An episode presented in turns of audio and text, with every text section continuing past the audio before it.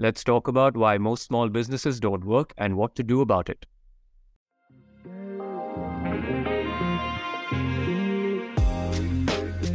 Welcome to the Thought Bistro podcast with Akhil and Vishrut as we deep dive into a variety of interesting and thought provoking topics. Join us as we explore the world of ideas and broaden our collective horizon. You know, as pompous as our topic for the day sounds, it is not our statement, it's the statement of the book we are reviewing today. So it's our second book review. And the book we're reviewing is called E Myth Revisited. It's a book by this fellow called Michael E. Gerber and this guy has helped numerous businesses set themselves up and he primarily focuses on american small businesses and you know the first time i read this book it was kind of a gold mine to me i don't know how well implemented it would be in practice however the way they talk about it the way the experimented businesses talk about it and the way new entrepreneurs talk about it it has been a phenomenal part of their journey i think it definitely starts you thinking in ways that you don't really start thinking on when you think of starting a business. Just a few key ideas. I think it sort of just drives you to look at things in a perspective that you and I, if we were just sitting and trying to talk about starting a business, wouldn't. And it very clearly distinguishes the roles of people in a small business. So let's start everybody off with a story so that everybody can connect with what we are talking about let's say there's this accountant, and this accountant one day she wakes up and she says, Man, I'm so good at my job. Why am I working for this other company? Right? I should start my own company. And after deciding that I'll start my own company, quits her job because the job has been grinding her and starts her own thing. Next day, she gets some customers and she's happy about it. The customers are growing. She now has 10 customers. And life is going well, but she has to do this, you know, staff related work.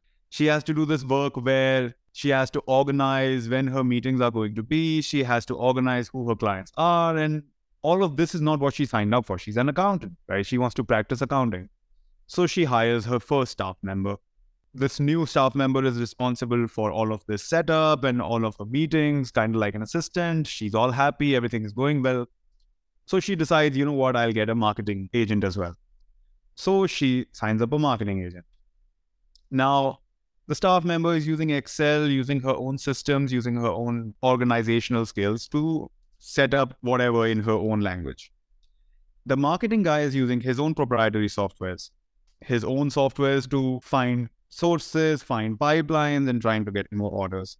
Two months later, the first staff assistant that she hired leaves the job. And another month goes by, and this marketing guy is not getting anything for her. So she fires him. Now there is this conundrum she runs into where everything has been set up in Excel in a way where she does not know what, what is going on. And all her pipelines and all of her contacts are in this software, which she does not know how it works. And now the work that was grinding her at her job and giving her a stable income has become into this nightmare where she needs to give 150 hours a week, which really don't exist if you think about it.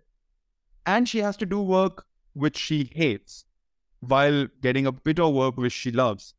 And just everything is a mess. She's holding her head in her hands and thinking, what have I done? Why have I done this? And this is a general entrepreneur's journey. So I guess this leads us into the first couple of concepts that are mentioned in the book. The first being what one can refer to as entrepreneurial seizure, is what this woman is going through at the end of it all. Now, what entrepreneurial seizure is, is realizing that you have made an assumption that if you understand the technical work of the business, you understand a business that does that technical work. Here is the distinction that Gerber makes in the book. He says, what your business does is not what your business is. You have to understand business and what it is trying to do as two separate facets. It's two very distinct things, and you have to make sure you are able to compartmentalize those in those different boxes or however you like to compartmentalize things. So essentially, he says that the reason you start a business is the reason that this woman has started a business. She loves what she does. She's good at it and she thinks, you know, I can do better. Why am I giving my time to a big company who is paying me minimal salary when I can just do better going off on my own?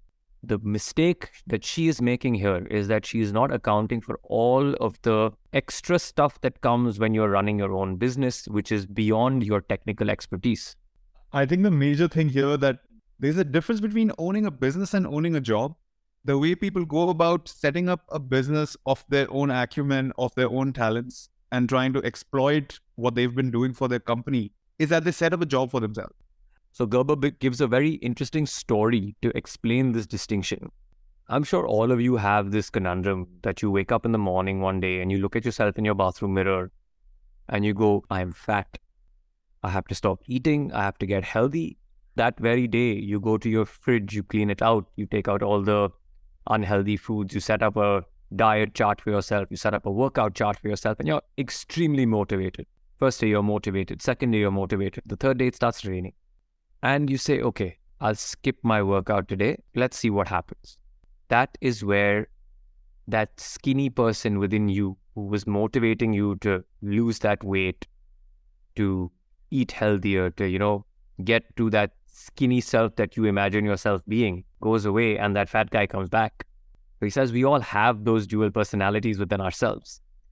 Similarly, when starting a business, you have three personalities which are fighting against each other. He's termed these the entrepreneur, the technician, and the manager. So, who is the entrepreneur? The entrepreneur is the one who is the visionary. He is the one who has the big dreams. The entrepreneur is the innovator, the strategist, the creator of new methods of penetrating or creating new markets, the world bending giant like Henry Ford or Tom Watson or Ray Kroc. The technician, on the other hand, is the doer. The technician loves to tinker, he loves to take things apart, put them back together. Things that aren't supposed to be dreamed about, things that aren't supposed to be done. The entrepreneur lives in the future, the technician lives in the present. What about the third, you ask? The manager, the managerial personality, Gerber says, is pragmatic. Without the manager, there would be no planning, no order, no predictability. So, if I had to put it in a way, the entrepreneur is the future, the technician is the present, and the manager is the past. The entrepreneur sees a bunch of tools and imagines, oh my God, I should start a car business. The manager goes, grabs those tools, puts them in their separate boxes, and stores them away so that you can get to the tool, the right tool, whenever you want without any waste of time very efficiently. And the technician just goes to those boxes, picks up those tools, and starts building a car, whether he knows how to build a car or does not know how to build a car. You know, the technician just goes to work and decides, you know what, I learn on the job and I'll just build the damn car. And then the entrepreneur goes ahead and thinks, oh, what about the next version of the car while there's just scrap sitting there?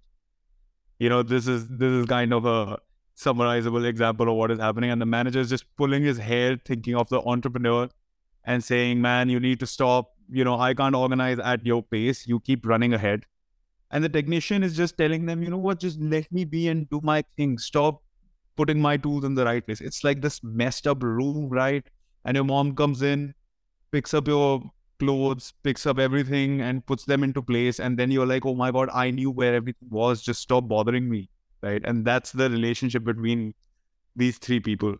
And while the entrepreneur will just think, you know what, let's get a bloody bigger room. Let's get an iPad. Let's get a PlayStation 6, even though there's only five out right now. You know, that that's that's the beauty of these three personalities.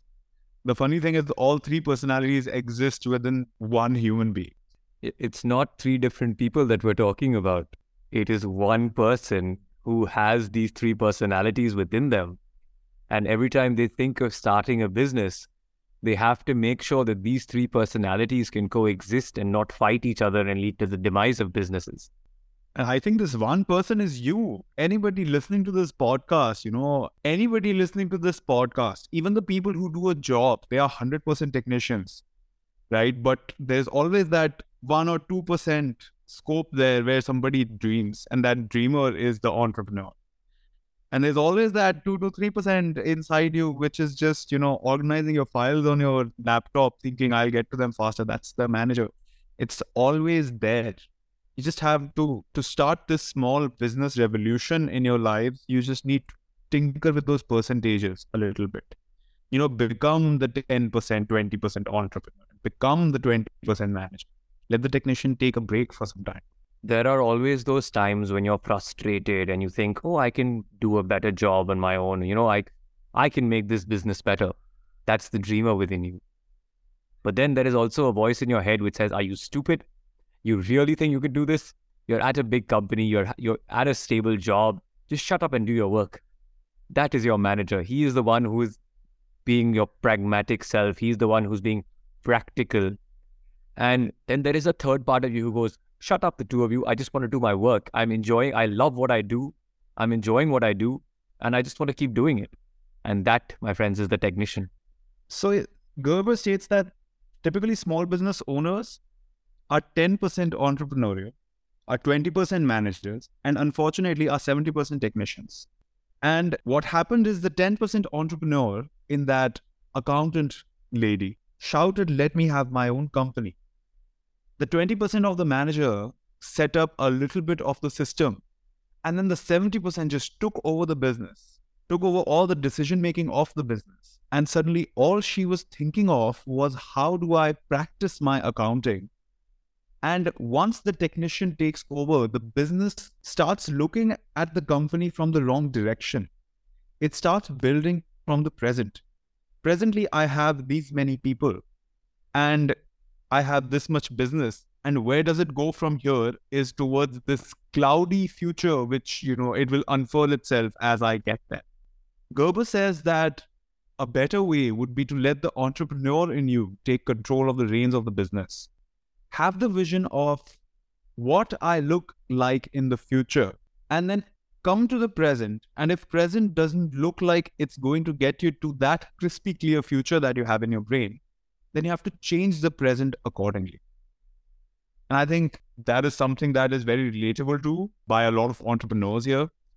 Because in the initial stages of a company, all you're doing is trying to pick up the baby from the floor and trying to keep it alive and trying to keep it breathing and trying to just, you know, get it through thinking of getting out of this infancy of the business. However, during that infancy of the business, maybe have a little bit of idea about, yeah, 20 years down the line, 10 years down the line, five years down the line, where do I see my business? I'm sure all of you have seen the movie The Founder, you know, the McDonald's story.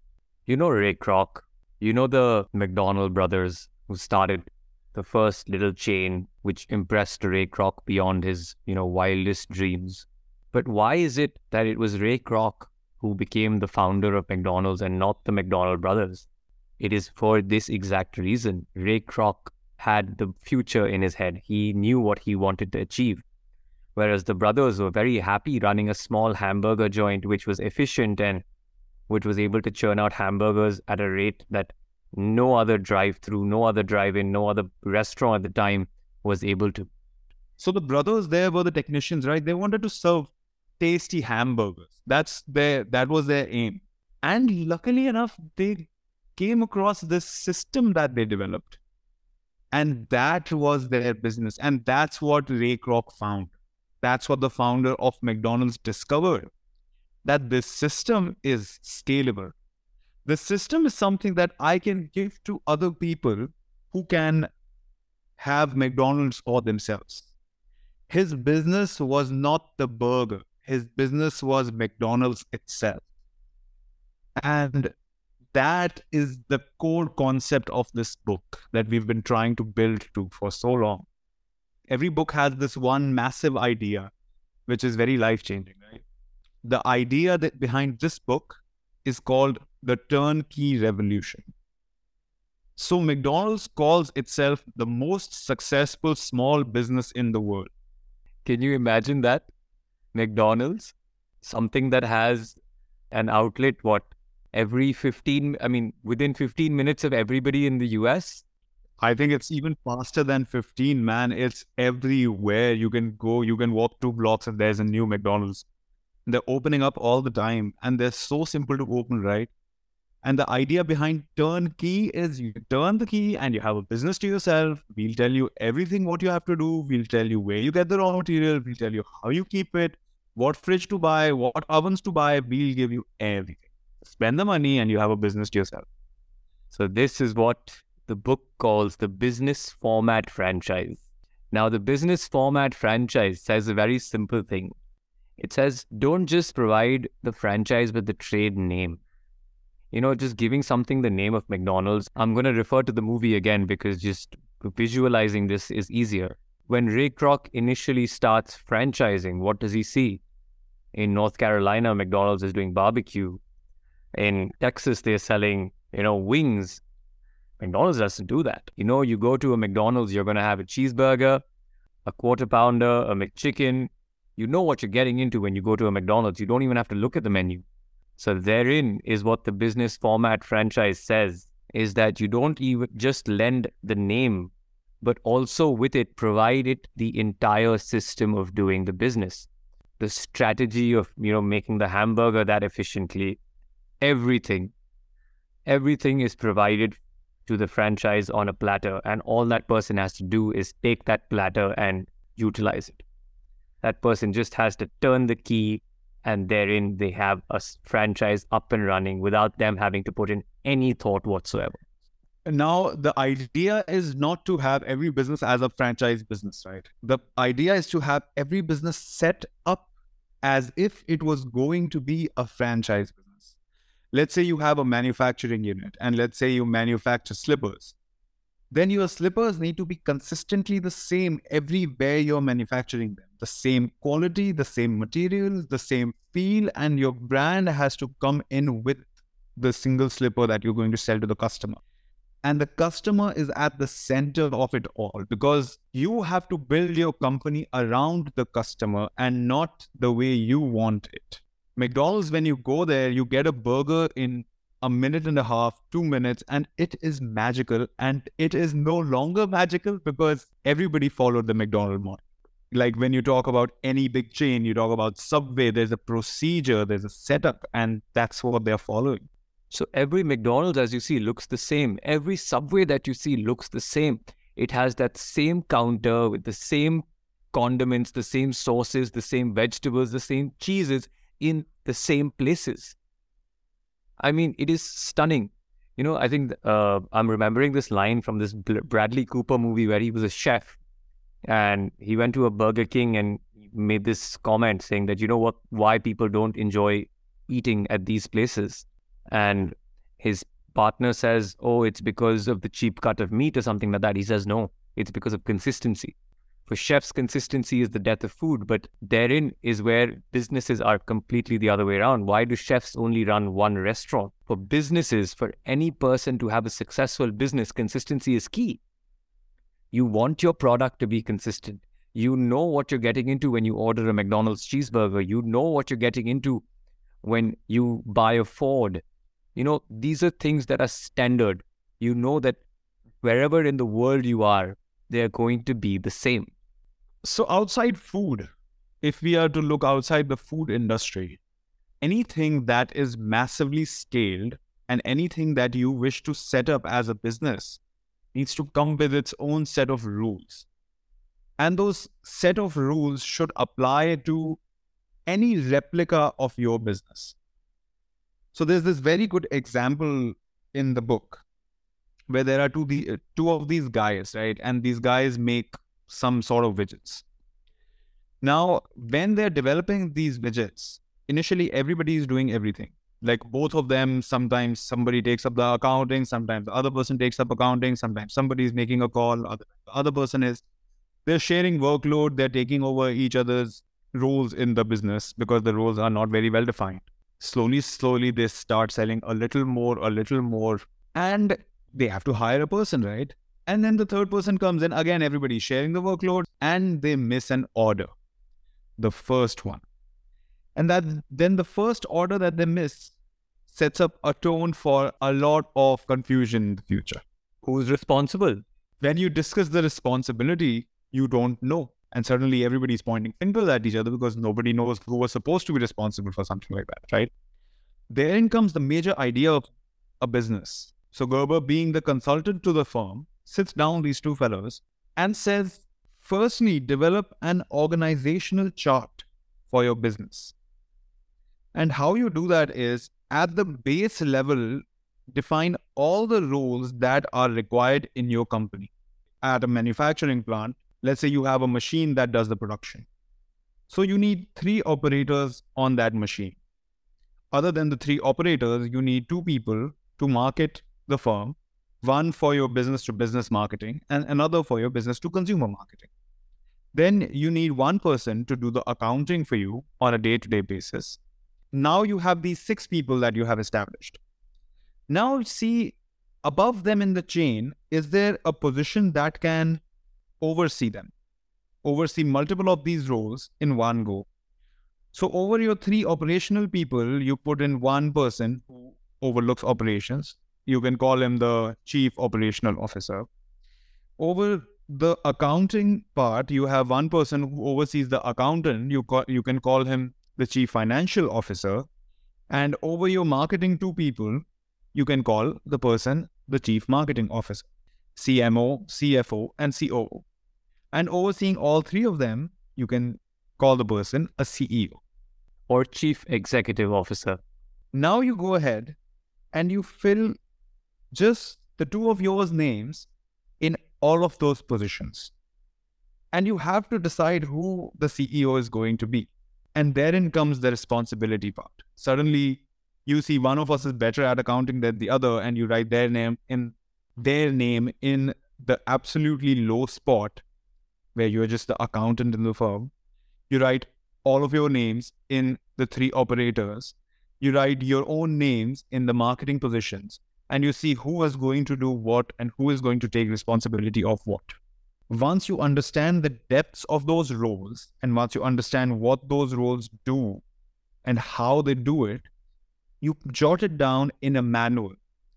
And in the manual, you have each individual role separately defined and step by step instructions of what that role does. This is not saying go out and hire a bunch of people. We're not saying, you know, these people have to go and hire six different employees to fill the different positions. This is more about understanding this is what my business needs. Today, if I have a machine, take Akhil and I, for example, we are, you know, operating in turn. We have to allocate, okay, this is when Akhil is going to be operating it, or this is when I'm going to be operating it. You have to make these distinctions very clear. I think what Gerber tries to say through the entire book is that in your organization, in your business, wherever you are, even in your house for that matter, you have a chore chart. There are going to be people responsible for certain chores and who is looking up, who is the supervisor? It's usually your mother or your dad. You know, you have that accountability. If someone's not done their chores, they are held accountable for it. It is only when there is no accountability or there is no defined thing for who is doing a certain chore on a certain day is when things get left behind or when you know you're just standing there pointing fingers at each other like that spider-man meme the other part of this puzzle is once you have a manual prepared for each position that your given business requires then you can move on to start hiring people in those positions once you have the lowermost positions filled out, they know exactly what they need to do and step by step instructions of how they need to do it. And then you both, as the owners of the company, can move on to the new positions in your company, kind of like a promotion that you get in a corporation. The aim of this is to replace yourself completely out of your firm and make your firm a living, breathing organism of its own with its own systems and where the firm can by itself retain customers and acquire new ones. Think about it like raising a child. Initially, you're doing everything for your child. You're feeding it, you're making it, you know, you're teaching it how to walk, you're, you're teaching it all these different skills. Why are you teaching it these skills? You can just do everything for it its entire life. You don't want that, right? You want your child to be capable of doing things by itself. So, similarly, you replace your child with your business, and it's the same thing. As you go higher and higher up these positions or higher and higher up this organization chart, as Gerber calls it, your business is becoming more sufficient. It's not requiring you to be there for the day to day needs. It doesn't need you to be standing over it with a cane in your hand or with a spoon to keep feeding it or to keep monitoring it. It becomes sufficient. Your child grows up. It doesn't need you to be around that much. The borderline concept is having each position defined in a manual.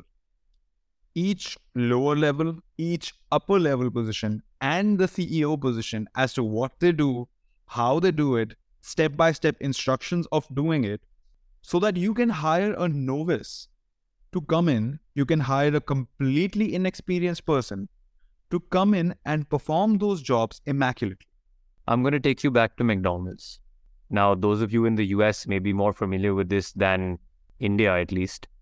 Who works at a McDonald's? High school students, college students, people who are looking for a temp job. They're not experienced cooks. They don't know how to cook, probably. Yet they're able to make these immaculate burgers why? It's because of this definition.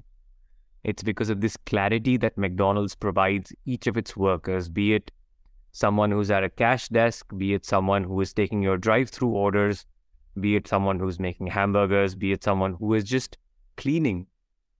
Each person has a defined role. You go into a McDonald's and you're never going to see the person who is cleaning tables come back, come around the counter and take your order. It's never going to be that way.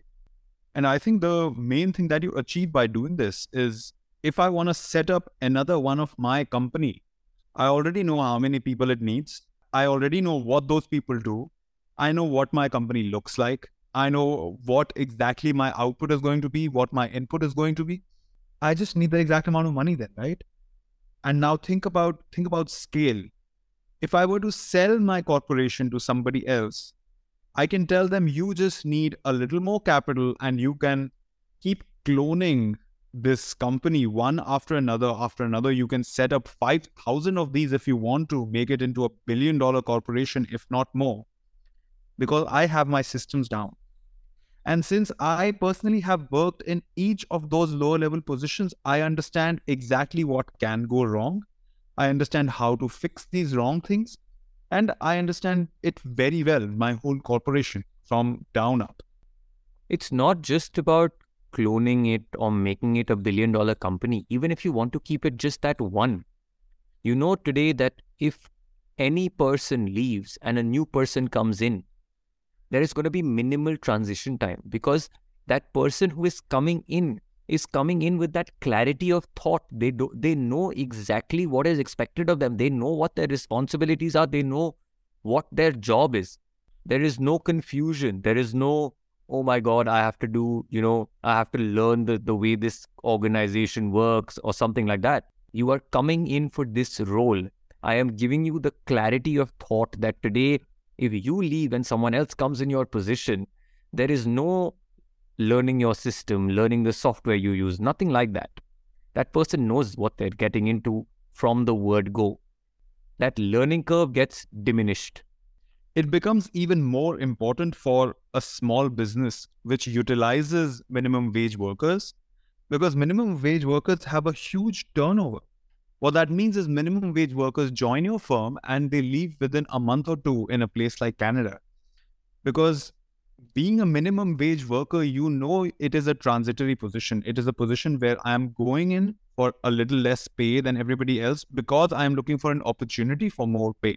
And when you're going to have such a high churn of labor, when you're going to have such a high turnover rate, is when you need these positions very, very deeply defined. And you don't have infinite amount of time. A person cannot keep coming to you with the same problem over and over again because a new person will face the same problem. So there needs to be a reference material book for him, a reference material module for him online somewhere, maybe on your website, maybe in like an employee handbook.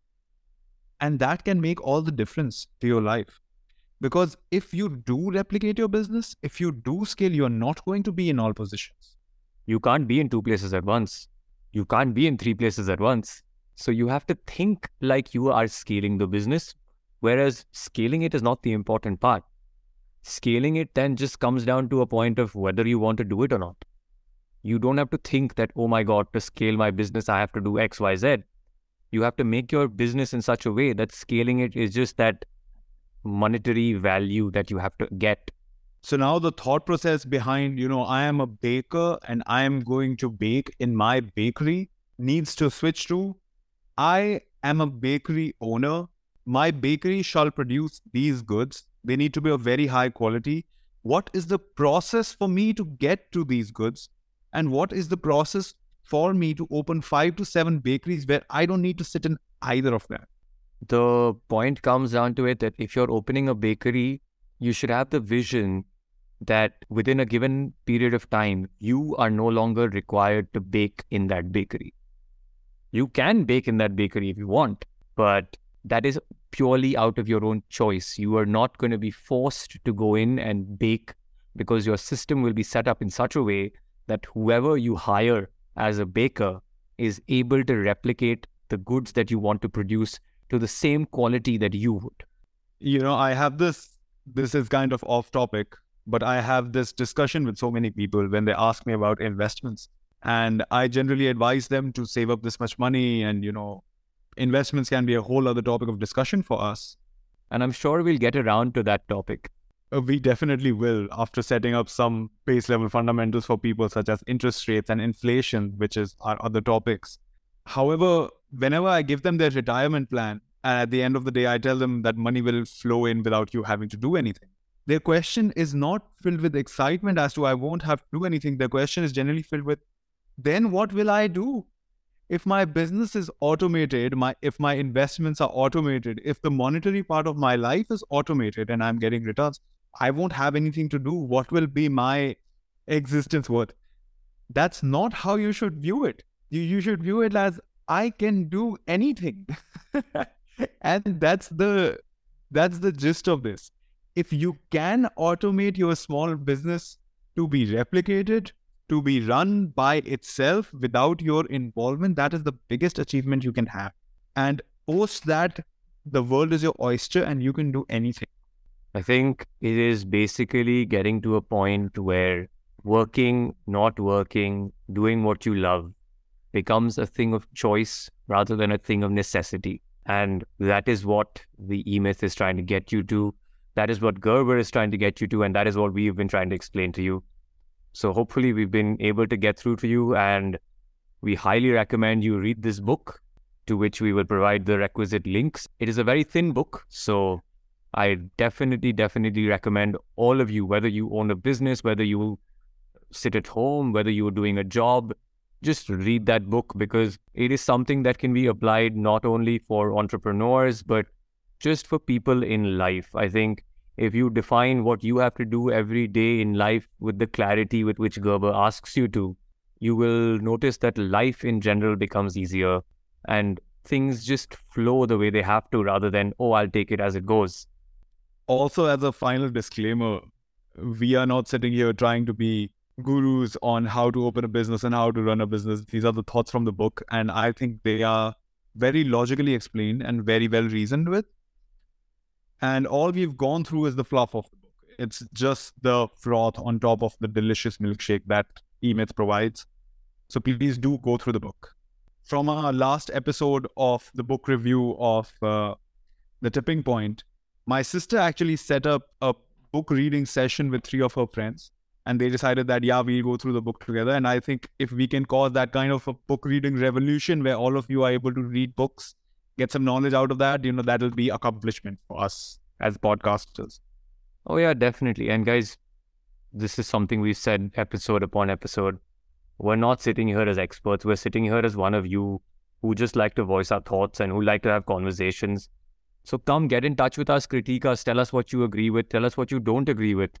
I think we would like to hear what you don't agree with more than what you agree with because both of us enjoy a spirited debate. And let us, you know, influence each other to do better in life and, you know, let us help each other out. And with that, we're going to be signing off. Thanks for tuning in to another episode of the Thought Bistro podcast. I hope you enjoyed today's conversation and were able to learn something new. If you liked the episode, please be sure to subscribe to our show and leave a review on your favorite podcast app.